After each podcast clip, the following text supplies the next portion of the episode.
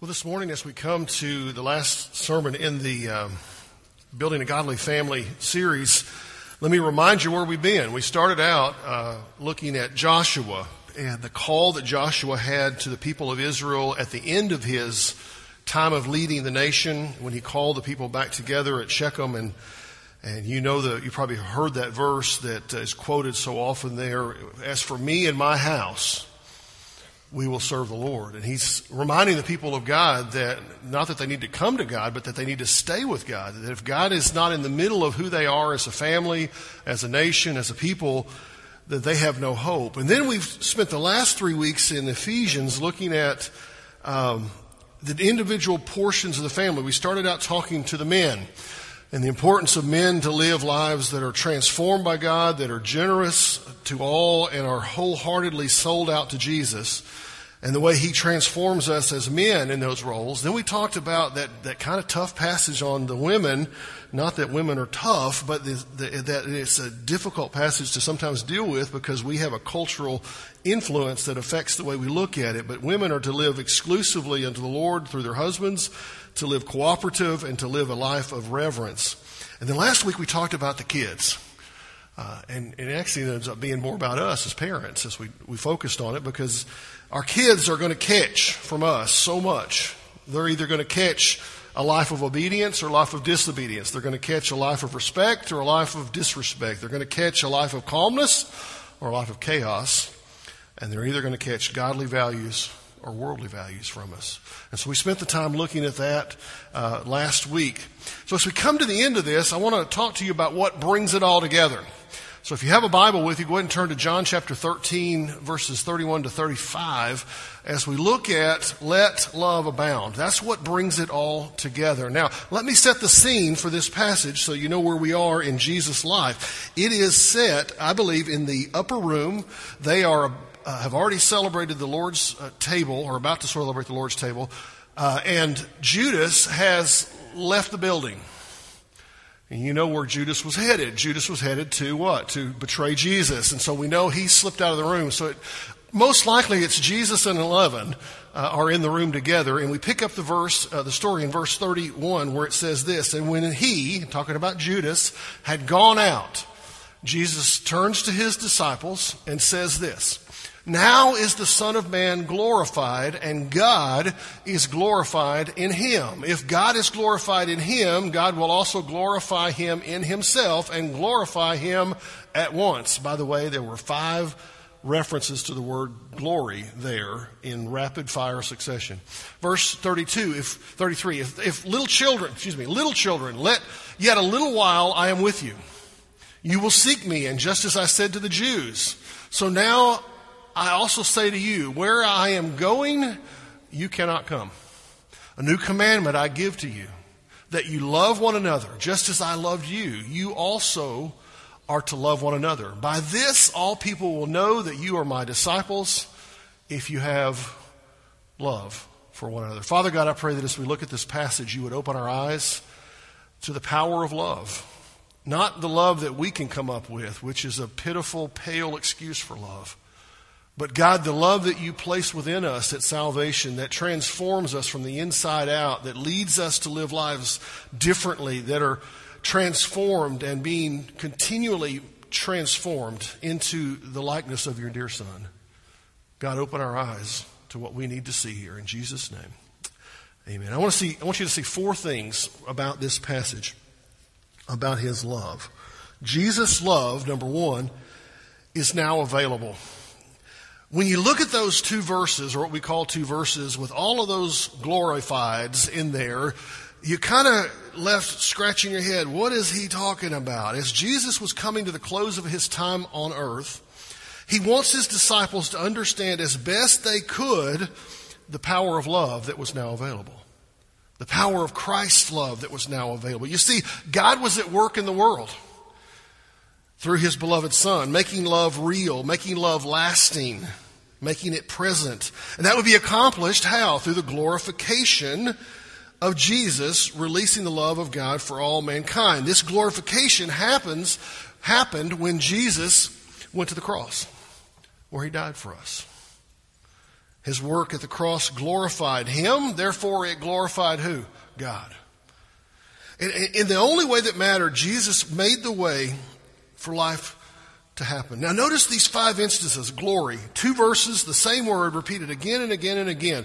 What Jesus understood about this idea of love being released through him, through the glorification of God, is what was about to happen to him was ultimately not humiliation, but glorification that God was going to be glorified through that process. His work was filled with one thought love made present for those who would receive it. He says it's now here. It's now available. It's now for you. His love release sets the stage for radical change. Now we're talking about godly families this series. We're talking about how to build one of those godly families. And the process that it takes to get there is got to start with a declaration of commitment to God, but it is wrapped up in love. His love released makes the commitment to God possible, makes us a godly person, and releases us at the most foundational level. Now, here's what I want you to grasp from these two verses, and it's this Jesus' work has made God's love present for us. Jesus' love, God's love is right here, right now. You're going, where? Right here, right now. Each one of us today, those of you who have professed faith in Jesus and profess to be a follower of Jesus, how do you do that? Well, I'm just really good and smart and I'm committed to the cause. No, let me tell you, the way you're able to do that is because of His love released in you, transforming you, leading you to the life that He has for you ultimately. It's based on Him, not on us. We cannot, on our hope, live a godly standard of love. Let me be real clear. Our efforts in this area on our own are worthless. Our attempt at holiness is a foolish act at best. So as we consider the idea of building a godly family, we have to come to the place where we understand I can't, but He can.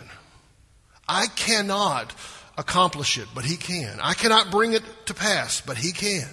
What Jesus does on our behalf is an amazing act of sacrifice because it glorifies God and begins to work in us, transforming us.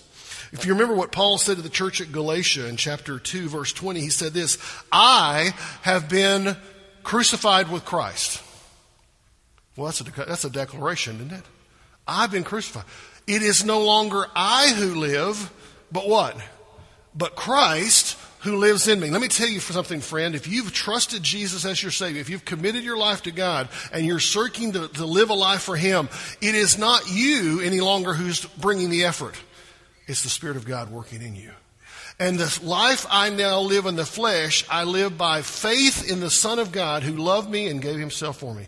It is not about your effort, it's about his rolling through your life and leading you to be the person you need to be, to be the dad you need to be, the mom you need to be, the kid you need to be, to build the family you believe God has for you. Jesus' work makes his love possible. Number two, Jesus' love also makes eternity possible. Now, I've got to tell you, as I was studying for the passage, uh, for the message this week, I started early in the week, and, and I got to this verse 33, and I said, uh huh. Let me read it. He says, Little children. Now, the guys in the room were not children. These were adult men who have been with Jesus for the last three years, but he calls them little children. I find that interesting. One. Little children, yet a little while I am with you. You will seek me. And just as I said to the Jews, so now I also say to you, where I'm going, you cannot come. What? Y'all with me? You kind of go, hmm, hmm. Okay? What I want you to grasp is this idea that, and it took me a while to digest this verse because it, it, it seems we can't figure it out how to follow Jesus on our own. In fact, the phrase here at the end of the verse is not saying we have no hope. You say, well, but where he's going, I can't go, so I have no hope. There's no chance. I'm out of luck. No. Rather, what he's saying is without the power of God released in our lives by faith, we have no power on our own to do it. This is so foreign to us in the West. We want to do what? We want to be in charge. We want to do the act. We want to be the boss. We want to accomplish. We want to do. And what he's saying is, you can't. You got to let me work through you. Jesus' work at the cross released love in our lives for the express purpose of taking us in a new direction. And that new direction is where? In eternity with Him. Now, make no mistake, Jesus was with His disciples, little children. For a little, a little while, a little while, he had a task to accomplish. But his work at the cross not only released love, but ultimately it provides the eternal destination. The eternity that is now possible. Imagine sitting in the room with Jesus and 11 disciples, and he tells you, eternity is possible, but you can't do it on your own. Boy, that just smacks us in the face, doesn't it? We think, well, who do you think you are? I'll take care of it myself. He says, no, you can't. You got to trust me. You got to walk me with me. It may have struck these men as a bit defeatist, a bit deflating, because we all like to think we can handle it. But Jesus is telling them they don't have the power to accomplish anything without Him. But in their weakness, Jesus makes it now possible. For when I am weak, He is strong. The weakness opens the door for a possible life of eternity. And instead of facing hell and damnation, we have the possibility of glory. So here's what I want you to grasp real quickly here before we dig into the new commandment. Jesus makes blessed eternity possible. You know, um, right now I'm helping out over at the mission, and I went over to the mission this morning. And when I go over there, uh, I am the absolute youngest guy in the room by a long shot. I mean, there's a lady over there that's 101, okay? You would know it from looking at her. There's a lady that's 89 over there. She's kind of younger. There's her younger sister who's like 87. There's a fellow that goes that's in his late 70s. He's a young man over there. And then I show up, almost 55, you know. And this morning, Abigail got to go with me because her mom was out of town on that same band trip that our piano player's on this week. So she went over there to the mission with me, and she's 10. And we were talking about eternity over there this morning. We were talking about age, and one of them says, Well, you know, how old are you again? I said, Well, I'm almost 55. You know, you're not 55. I'm almost 55, okay? And she says, Well, you're just a whippersnapper. You're just a young man. I said, From your perspective, maybe. From my daughter's perspective, I'm ancient. I'm like five times her age, you know, I'm old. But here's the reality whether you're 10 or 55 or 101, we all have an eternity to face one day, don't we? Life is going to come to an end one day. And if we are left to our own devices, my friend, our lives would be cruel, sadistic, destructive. Let me just say it nasty. But God's Word makes it clear that we now have a possibility of eternity because of His work that He's about to complete on the cross that works to transform us from what we were to what He wants us to be, to change the lives that we live and the families we put together. And the work of the Jesus accomplished at the cross and His resurrection brings us life here and where? In eternity. But how do you do that? You got to be connected. You got to connect. Yesterday morning, I decided, uh, since my shrubs had survived the snowstorm this year, that I would go ahead and trim them. They were kind of out of, out of whack and it was a mess. It was just all over the place. So I got out the electric hedge clippers. I use those every, every other year. It's about the only time I ever pull them out. Plug it in and I started working on them.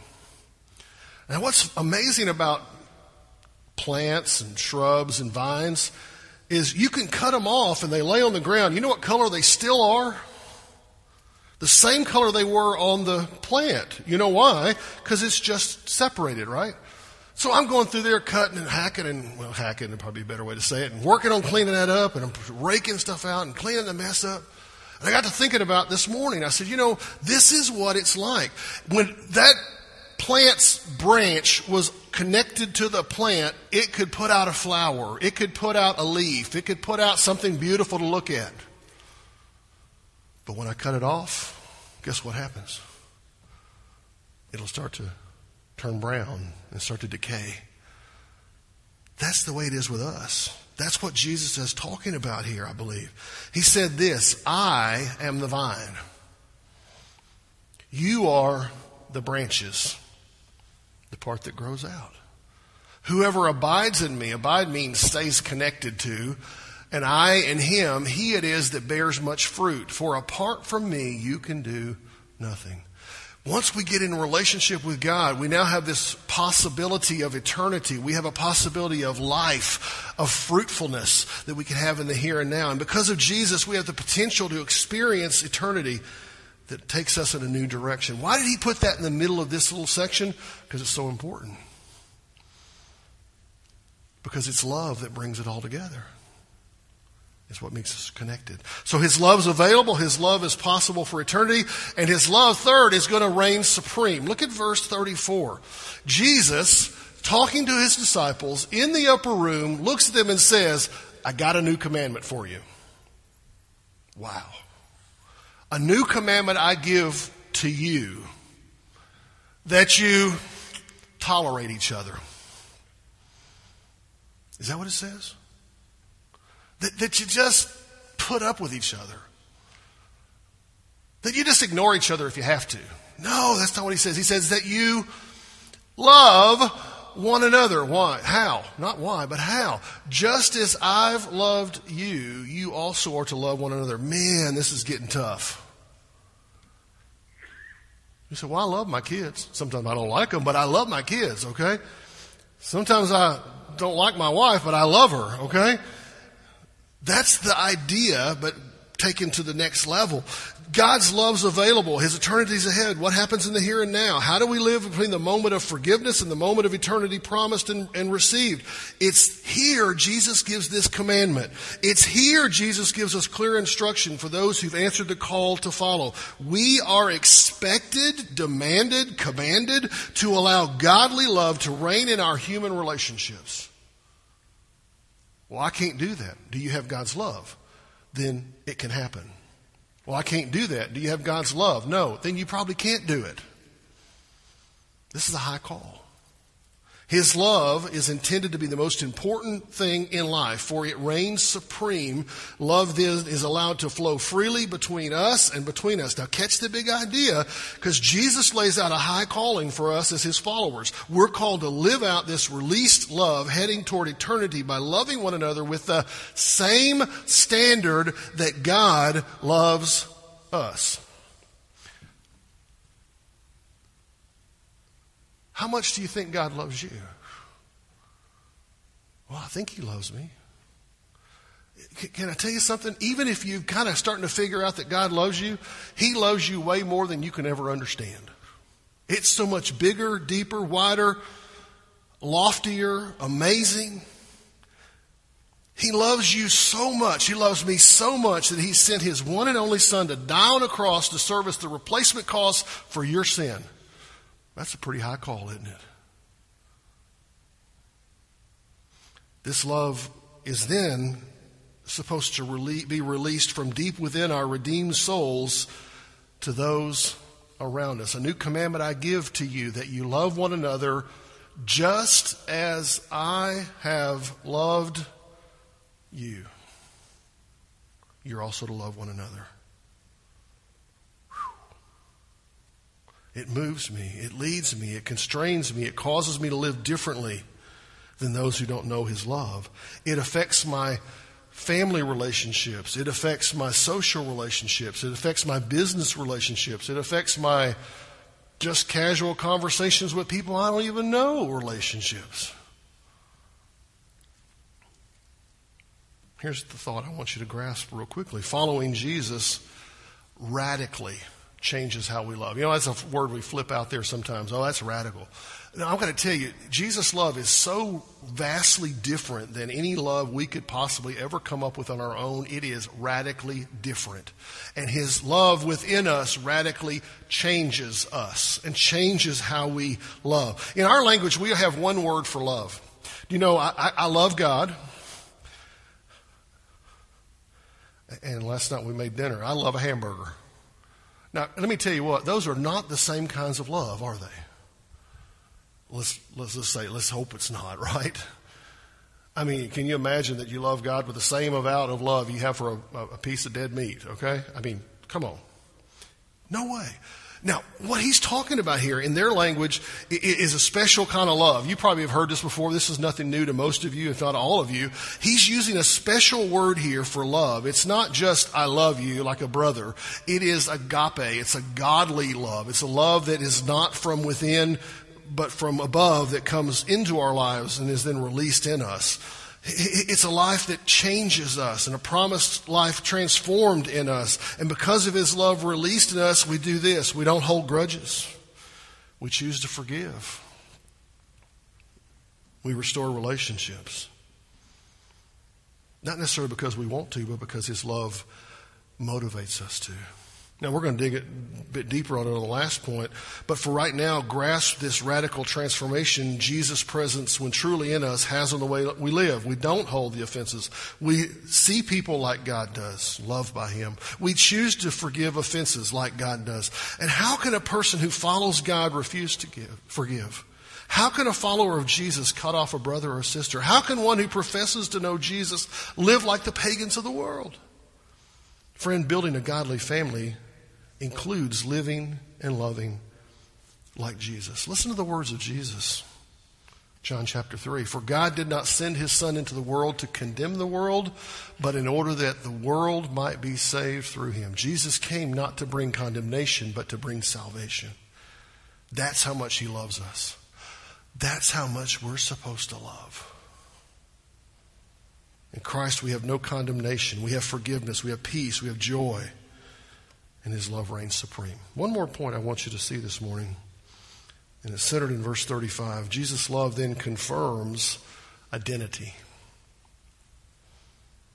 Confirms our identity. That should be a word identity, not identify. The guy who puts the PowerPoint together is standing here talking to you and messed it up. Identity. Look at verse 35. By this, all people will know that you are my disciples if you attend the First Baptist Church. They'll all know you are my disciples if you serve on a committee. If you're an American, they'll know you're my disciple. No. If you give millions of dollars to charity,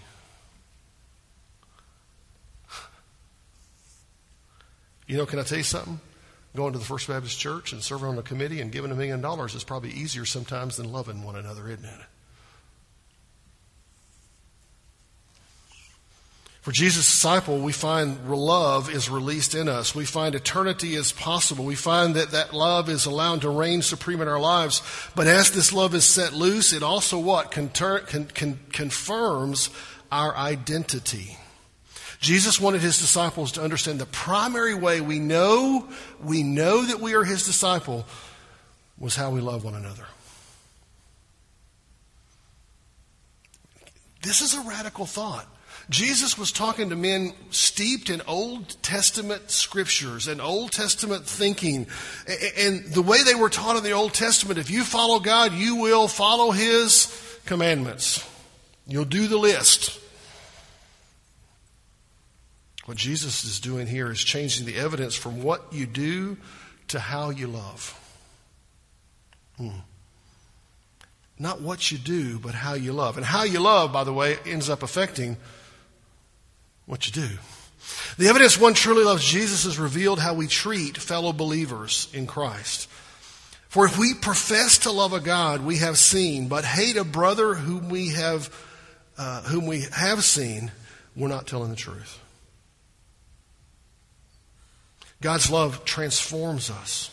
It transforms how we live. It transforms how we act. It transforms how we treat one another. And what Jesus is wanting us to grasp is this godly love transforms us on every level and it helps us to identify as his followers. Here's what I want you to see as we wrap it up the way we love one another reveals our true identity.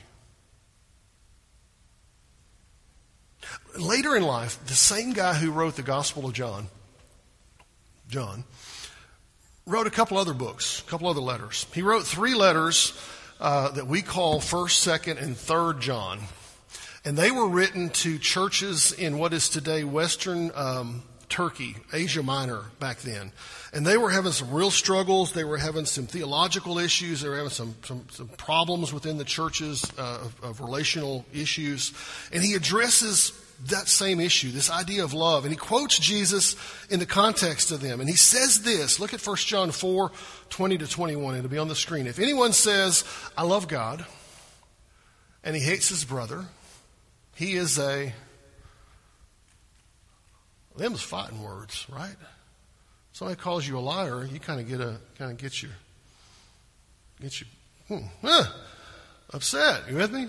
He said, "Oh, that's this is hard stuff." Okay, if anyone says, "I love God," and he hates and hates his brother, he's a liar. For he who does not love his brother whom he has seen cannot love God whom he has not seen. And this commandment we have from him, from who?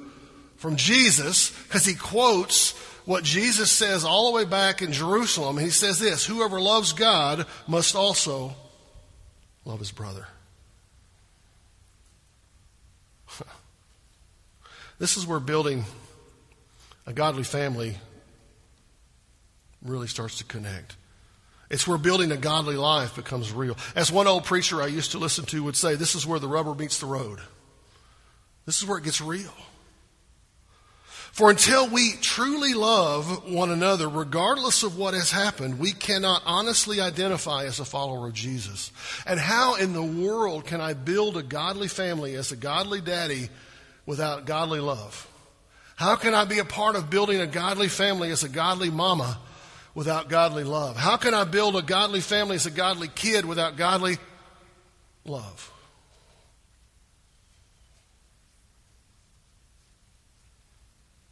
For until we truly love, regardless of what has happened, we cannot identify as a follower of Jesus.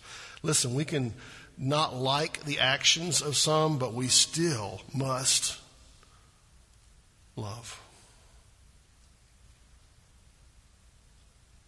I think this is a word for our country today. I suspect it's a word for each one of us today.